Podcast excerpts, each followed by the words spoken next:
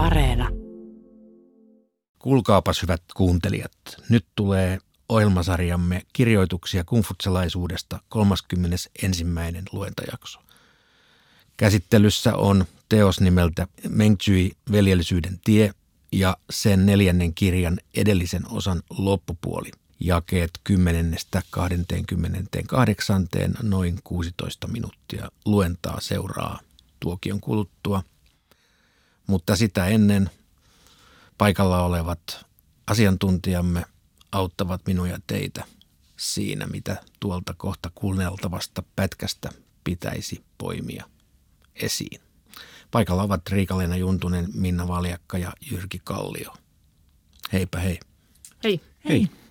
No niin, mitä minun pitäisi ymmärtää ja kuulla ja myös kuulijoiden nyt tästä kohta alkavasta pätkästä? Yksi käsite, joka tässä jaksossa on keskeinen, on kuuliaisuus, joka on siis yksi näistä kungfutsalaisista hyveistä.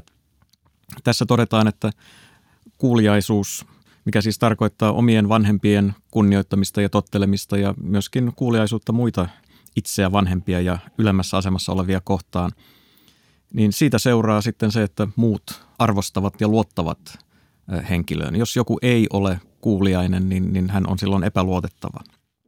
Tässä todetaan myöskin, että sikäli kun puhutaan kuuliaisuudesta nimenomaan omia vanhempia kohtaan, niin suurin rikkomus kuuliaisuutta kohtaan on jäädä ilman perillisiä. Tämä on asia, joka vaikuttaa tänä päivänäkin hyvin voimakkaasti kiinalaisessa yhteiskunnassa. Ja tämä kuuliaisuus on yksi niistä neljästä tukipilarista, johon tämä yhteiskunnallinen vakaus nojaa. Eli kuuliaisuus, oikeamielisyys, veljellisyys ja perinnäistavat. No mä ehkä rupesin miettimään tämän jakson kirjoituksia lukiessani, että mistä tämä, tämä Mönksyn valtava oman arvon tunto nousee tuona historiallisena aikana. Mielenkiintoista. Käymme heti kuuntelemaan tätä katkelmaa. Olkaa hyvä. Neljännen kirjan edellinen osa. Kymmenen. Möntsy sanoi. Itsensä vahingoittajia ei voi neuvoa. Itsensä haaskaajille ei voi tehdä mitään. Sanon itsensä vahingoittajiksi niitä, jotka kieltävät pyhien miesten neuvojen olevan perinnäistapojen mukaisia ja oikeamielisiä. Itsensä haaskaajiksi sanon niitä, jotka eivät itse kykene asumaan veljellisyydessä eivätkä seuraamaan oikeamielisyyttä. Veljellisyys on rauhaisa asumus. Oikeamielisyys on ihmisten oikaistu polku. Sääliksi käy sitä, joka antaa rauhaisan asumuksensa ränsistyä ja hylkää oikaistun polkunsa eikä käy sitä kulkemaan. 11. Mönksy sanoi, tie on lähellä, mutta jotkut hakevat sitä kaukaa. Tehtävien suorittaminen riippuu siitä, mikä on helppoa, mutta jotkut tavoittelevat onnistumista vaikeimman kautta. Taivaan alla vallitsee vakaus, jos vain jokainen kohtelee vanhempiaan vanhempinaan ja varttuneempia varttuneempina. 12. Möntsy sanoi. Jos alemmassa asemassa oleva ei saa ylempiä puolelleen, hän ei saavuta rahvaan tukea eikä saa sitä järjestykseen. Ylempien saamiseksi puolelleen on tie – jos ei saa ystäviensä luottamusta osakseen, ei saa ylempiä puolelleen. Ystävien luottamuksen saamiseksi on tie. Jos ei palvele vanhempiaan heidän tyydytyksekseen, ei saa ystäviensä luottamusta. Vanhempiensa palvelemiseksi heidän tyydytyksekseen on tie. Jos itseään tutkiskellessaan huomaa, ettei ole itselleen tosi, ei voi palvella vanhempiaan heidän tyydytyksekseen. Itselleen totena olemiseen on tie. Jos ei ymmärrä kirkkaasti sitä, mikä on hyvää, ei voi olla tosi itselleen. Siksi totuus on taivaan tie, ja pyrkimys totuuden tiedostamiseen on ihmisten tie. Ei ole koskaan ollut ketään, joka olisi saavuttanut korkeimman totuudellisuuden ja silti ollut liikuttamatta kansanjoukkoja. Sellaiset, jotka eivät olleet tosia, eivät ole koskaan liikuttaneet ketään. 13. Mönksy sanoi. Jätettyään tyranni Joan puo J asui Pohjanmeren rannalla. Sitten hän kuuli kuningas Wenin valtaan noususta ja sanoi, miksi en menisi hänen turviinsa? Olen kuullut, että tuo läntisten ruhtinaiden päämies pitää hyvää huolta vanhuksista. Jätettyään tyranni Joan, Taikung asui Itämeren rannalla. Sitten hän kuuli kuningas Wenin valtaan noususta ja sanoi, miksi en menisi hänen turviinsa?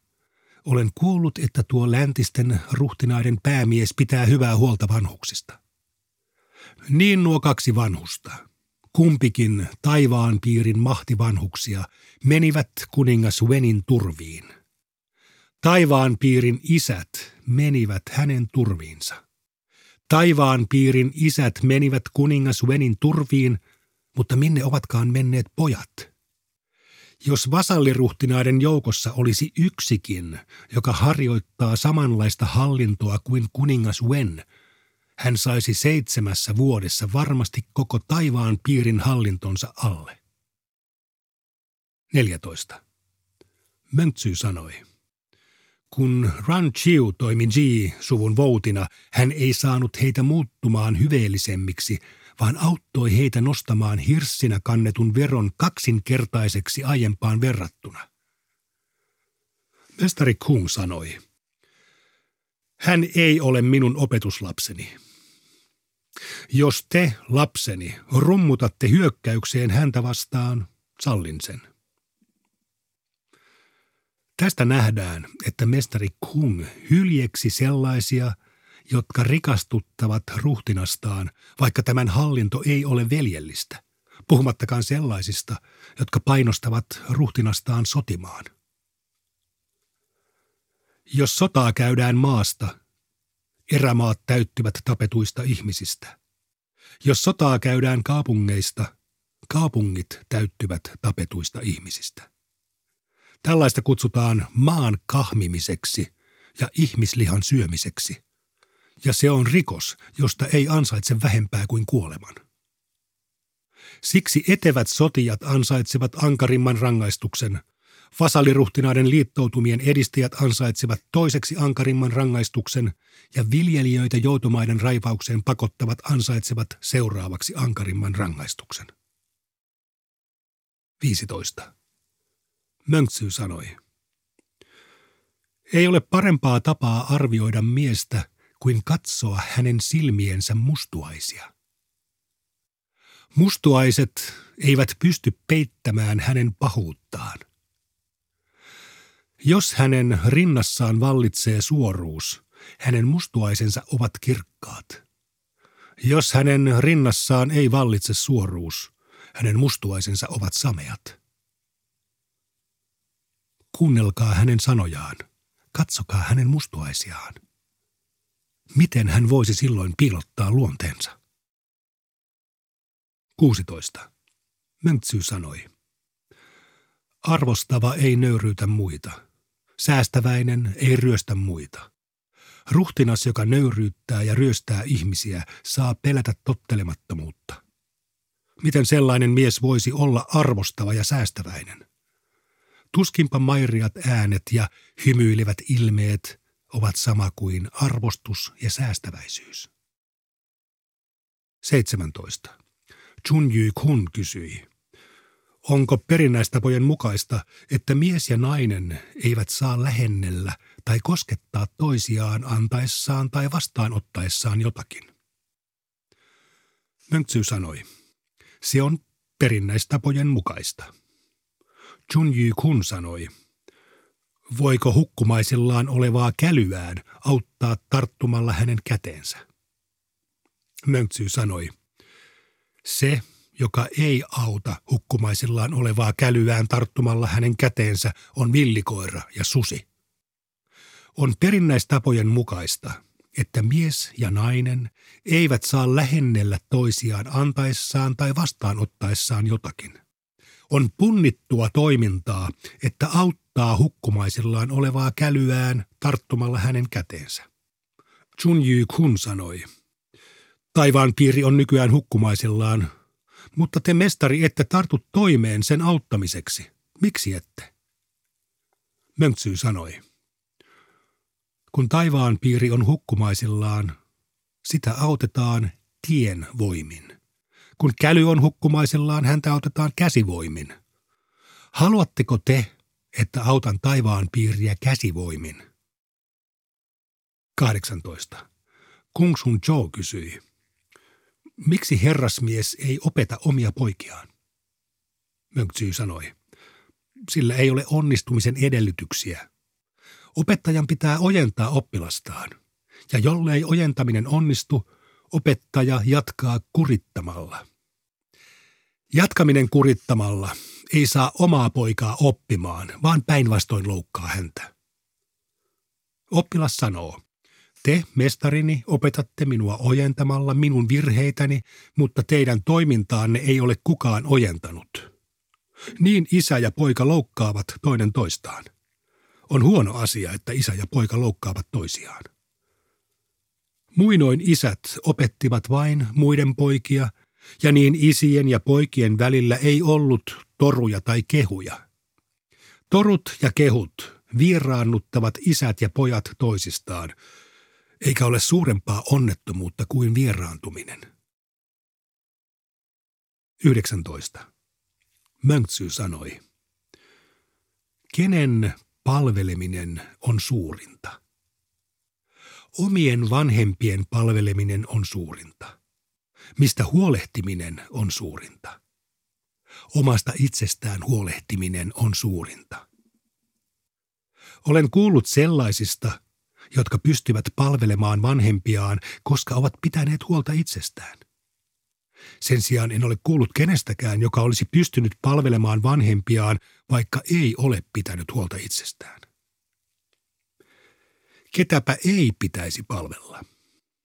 Vanhempien palveleminen on kumminkin kaiken palvelemisen juuri. Mistäpä ei pitäisi pitää huolta? Omasta itsestä huolehtiminen on kumminkin kaiken huolenpidon juuri. Tsengtsy elätti isäänsä sen siitä niin, että tällä oli aina lihaa ja olutta. Ennen kuin korjasi astiat, Tsengtsy kysyi aina luvan. Kun isä kysyi, jäikö ruokaa yli, Tsengtsy vastasi aina, jäi. Zheng Xin kuoltua Zheng Zyn pojan Zheng Yuanin piti elättää isänsä niin, että hänellä olisi aina lihaa ja olutta. Ennen kuin korjasi astiat, Zheng Yuan ei kysynyt lupaa. Kun Zheng Zy kysyi, jäikö ruokaa yli, poika vastasi, ei jäänyt. Pojan aikomus oli säästää ruokaa ja tarjota sitä seuraavana päivänä uudelleen – Tuollaista sanotaan elättämiseksi suun ja ruumiin eli muodon vuoksi. Sen sijaan sen syyn voi sanoa täyttäneen isänsä tahdon häntä elättäessään. Se, että palvelee omia vanhempiaan niin kuin Zengtsy, on kelvollista käytöstä. 20. Mönksy sanoi, ei riitä, että tuo mies pannaan tilille, eikä riitä, että hänen hallintonsa tuomitaan. Vain joku mahtimies voi panna ruotuun tuon ruhtinaan sydämen sen kaikessa vääryydessä. Kun ruhtinas on veljellinen, kukaan ei ole olematta veljellinen. Kun ruhtinas on oikeamielinen, kukaan ei ole olematta oikeamielinen. Kun ruhtinas on oikaissut sydämensä, kukaan ei ole oikaisematta sydäntään. Kunhan ruhtinaan sydämen saa oikaistuksi, niin valtakunnan saa vakautetuksi. 21. Mönksy sanoi, joita kuita ylistetään ansiotta, joita kuita herjataan, vaikka he ovat yrittäneet kaikkensa.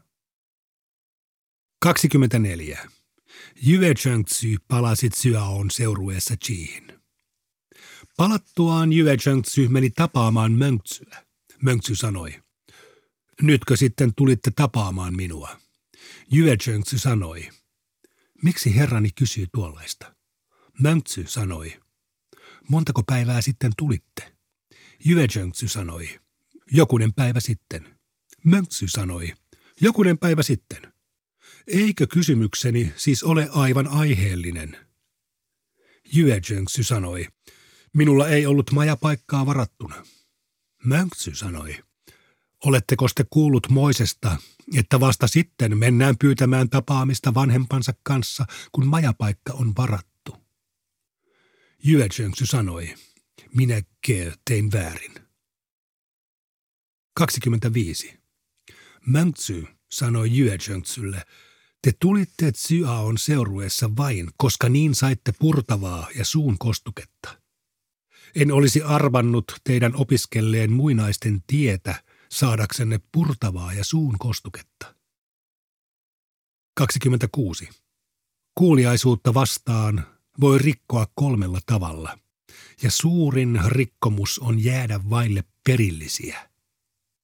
Esikuvallinen muinaishallitsija Shun otti vaimon kertomatta vanhemmilleen ja teki niin, jotta ei olisi jäänyt ilman perillisiä.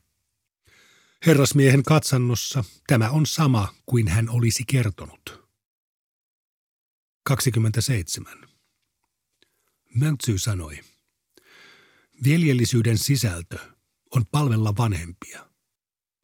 Oikeamielisyyden sisältö on totella vanhempia veljiä. Viisauden sisältö on tietää kaksi edellä mainittua ja olla luopumatta niistä. Perinnäistapojen sisältö on säännellä ja ylevöittää kahta edellä mainittua. Musiikin sisältö on iloita kahdesta edellä mainitusta. Sellaisesta ilosta musiikki versoaa. Kun ilomusiikki siten versoaa, miten se voisi enää lakata? Kun se ei mitenkään voi lakata, emme edes huomaa, miten jalka polkee ja käsi heiluu. 28. Möntsy sanoi. Kaikki taivaan alla kääntyvät tosi kuninkaan puoleen suuresti ilahtuen. Ainoastaan Shun kykeni näkemään, että tämä taivaan piirin ilahtuminen ja kääntyminen hänen puoleensa olivat yhtä arvottomia kuin rikkakasvit. Sitä, joka ei saa vanhempiaan puolelleen, ei voi pitää miehenä. Sitä, joka ei noudata vanhempiensa tahtoa – ei voi pitää poikana. Shun paneutui kaikin voimin vanhempien palvelemisen tiehen, ja niin hänen isänsä, Sokea, oli lopulta tyytyväinen poikaansa. Koska Sokea oli tyytyväinen, kaikki taivaan alla mukautuivat myös Shunin hallintoon. Koska Sokea oli tyytyväinen, kaikki taivaan alla päättivät ottaa Shunista mallia – isien ja poikien suhteisiin. Tätä voi sanoa suurenmoiseksi kuuliaisuudeksi. Kuuliaisuutta ja vanhempien palvelemista. Miten haluaisitte nyt tätä kuultua eritellä ja annostella? No tässä viimeisessä juuri äsken kuulussa jakeessa annetaan aika äärimmäinen esimerkki kuuliaisuudesta. Siinä kerrotaan tästä muinaishallitsija Shunista, josta olemme aikaisemminkin kuulleet. Hän sai siis koko taivaan piirin, kaikki taivaan alla, hallintonsa alle, mutta hän ei silti ollut tyytyväinen, koska hänen oma isänsä ei ollut häneen tyytyväinen. Ja vasta sitten, kun hänen oma isänsä oli häneen tyytyväinen, niin hän oli mielestään sitten äh, saavuttanut sen, mitä elämässä piti tavoittaa. Kaikki siitä huolimatta, että Shunin isä oli yrittänyt Shunin jopa tappaa ja vihasi tätä poikaansa pitkään aika julma normi. Ei kuulosta kauhean inhimilliseltä ja humanilta. Mutta toisaalta verrattuna tähän, mikä nykyään on tilanne, niin täällä Mengtsen tekstissä tuodaan kyllä myös esiin tämä intentioiden aitous. Eli esimerkiksi tämä vanhempien kuuliaisuus ja heidän niin kuin palvelemisensa ei saisi olla päälle liimattua. Eli täällä mainitaan muun muassa tämä ö, Zheng Zin poika Zheng Yuan, joka aina totesi, että ruokaa ei jäänyt yli, koska hän halusi säästää sitä. Tuollaista sanotaan elättämiseksi suun ja ruumiin, eli muodon vuoksi, joka sitten taas on ristiriidassa siihen, mitä nykyään tapahtuu. Eli tässä näkyy se, mikä monessa muussakin kumutslaisuudessa tärkeänä pidetyssä asiassa on tapahtunut, että siitä on vuosisatojen saatossa jäänyt jäljelle pelkästään nämä muodot. Ja mestari Kung korosti sitä, että hän esimerkiksi perinnäistavoissa tärkeintä eivät suinkaan olla nämä muotoseikat, vaan se sisältö. Ja tämä on asia, joka myöhemmässä kunhutsalaisuudessa keisarikaudella pitkälti unohtui. Ehkä toistan tässä nyt itseäni, mutta tämä yhteiskuntajärjestyksen ylläpito, eli tavallaan se, se lähtee siitä, että pidetään huolta. On tietyt arvot, joista pidetään kiinni. Ja kun pidetään niistä arvoista ja niiden tuomista velvollisuuksista huolta siellä perheen sisällä, niin ajatellaan, että se leviää siitä kaikkialle. Hirveän moni ajatus lopulta niin kuin näistä on johdettavista siihen vakauden ylläpitämiseen. Ja täälläkin on esimerkiksi tällainen ajatusketju, jossa puhutaan kirkkaasta ymmärryksestä, eli siitä, mikä on hyvää, joka johtaa siihen, että pystyy olemaan itselleen tosi, joka johtaa siihen, että pystyy palvelemaan vanhempiaan heidän tyydytyksekseen, joka johtaa siihen, että saa ystäviensä luottamuksen, joka johtaa taas siihen, että saa ylempiensä luottamuksen, kun ystäväpiiri on hallussa. Heijastumia, yhteiskunnallisia heijastumia. Eli nimenomaan tämä vakauden ylläpito, johon nämä neljä asiaa johtavat, kuuliaisuus, oikeamielisyys, perinnäistavat ja veljellisyys, niin sitä ei saisi myöskään häiritä sotaa käymällä. Eli täällä on hyvinkin pasifistinen ajatus näissä teksteissä, mutta voiko sitä yleistää taas tämän niin kuin yhteiskunnan vakauden ylläpitämisen ulkopuolelle? Kyllähän täällä tulee hyvin selvästi ilmi, että sota luo epäjatkumon, sota äh, luo nälkää, kotinsa menettäneitä ihmisiä. Siis kyllähän täällä on ollut sellainen myös sellainen hirveän yleis hyvinvoinnillinen ajatus koko ajan takana. Mä näkisin Mä myös, että toi, sen pasifismi on ihan oikea pasifismi ja siinä mielessä se ei ole pelkästään vakauden tavoittelua, vaan siinä ihan oikeasti otetaan huomioon se, että minkälaista kärsimystä mm. sodat tuottavat. Ja tämä on mielenkiintoinen asia, joka tavallaan liittyy siihen, että kun ajatellaan tätä Riikaleena esille tuomaa tätä ketjua, jonka, jonka tavoitteena joka suhteessa on, on sen vakauden ylläpitäminen, niin kuitenkin kaiken keskiössä on itse. Tämä on hyvin vaikuttavaa juuri tämä yksilölle asettuva moraalinen velvoittavuus, joka tässä, niin kuin Riikaleena mainitsikin, niin tämä itselle totena oleminen liittyy itse asiassa – tässä mielessä samaan asiaan, joka tuli viime jaksossa esiin, kun siinä puhuttiin tästä ikään kuin peiliin katsomis teemasta, eli pitää etsiä virheitä ensimmäiseksi itsestään. Mitä, niin, niin eikö sitten se keskeinen itse tässä on mönksy itse. Ja kun mä olen, mä olen tässä nyt niin monesti törmännyt tähän hänen itseriittoisuuteensa, niin mä sitten rupesin miettimään, että no mistä se kumpuaa. No mistä? Ja, no hän on ensinnäkin mies, joten tässä yhteiskunnassa syyllistämättä häntä sukupuolestaan, niin, niin tota, se oli se, joka antoi hänelle mahdollisuuden toimia. Onko tämä Mutta, se niin kuin setämies? Kun puhutaan yhteiskunnasta, jossa eliniän odote ei ollut kovin suuri, niin pitkä ikä toi aina mukanaan auktoriteettia, varsinkin jos olit mies. Ja tämä luonnollinen senioriteetti niin kuin toi sitä oman arvon tuntoa – ja välillä melkein tulee epäilys, että onko tämä tämä senioriteetti, joka sitten sai nämä ajattelijat korostamaan sitä, miten tärkeää on tämä vanhempien kunnioitus, koska sillähän he myös pönkitti omaa asemansa opetuslasten keskuudessa ja kun tässäkin näkyi, niin kun joku ei sitten sitä kunnioitusta heti osoittanut, niin sitä oltiin melko loukkaantuneita. Nyt saatoit kyllä iskeä naulan kantaan. Joo, mutta sitten myös se oppineisuus. Eli myös sellainen niin oppineisuuden tuoma itseluottamus. Hänellä oli tietoa, hän oli kerännyt koko elämänsä tietoa ja hän oli päässyt sellaiseen vaiheeseen, jossa hän ö, uskoi olevansa oikealla tiellä, ymmärtävänsä sen oikean tien ja seuraavansa sitä oikeaa tietä. Eli hänen arroganssinsa ei suinkaan ollut katteetonta. Ei, näin voisi sanoa. Tähän päätämme tämänkertaisen jakson ja toivotamme teidät jälleen ensi kerralla tervetulleeksi seuraamme.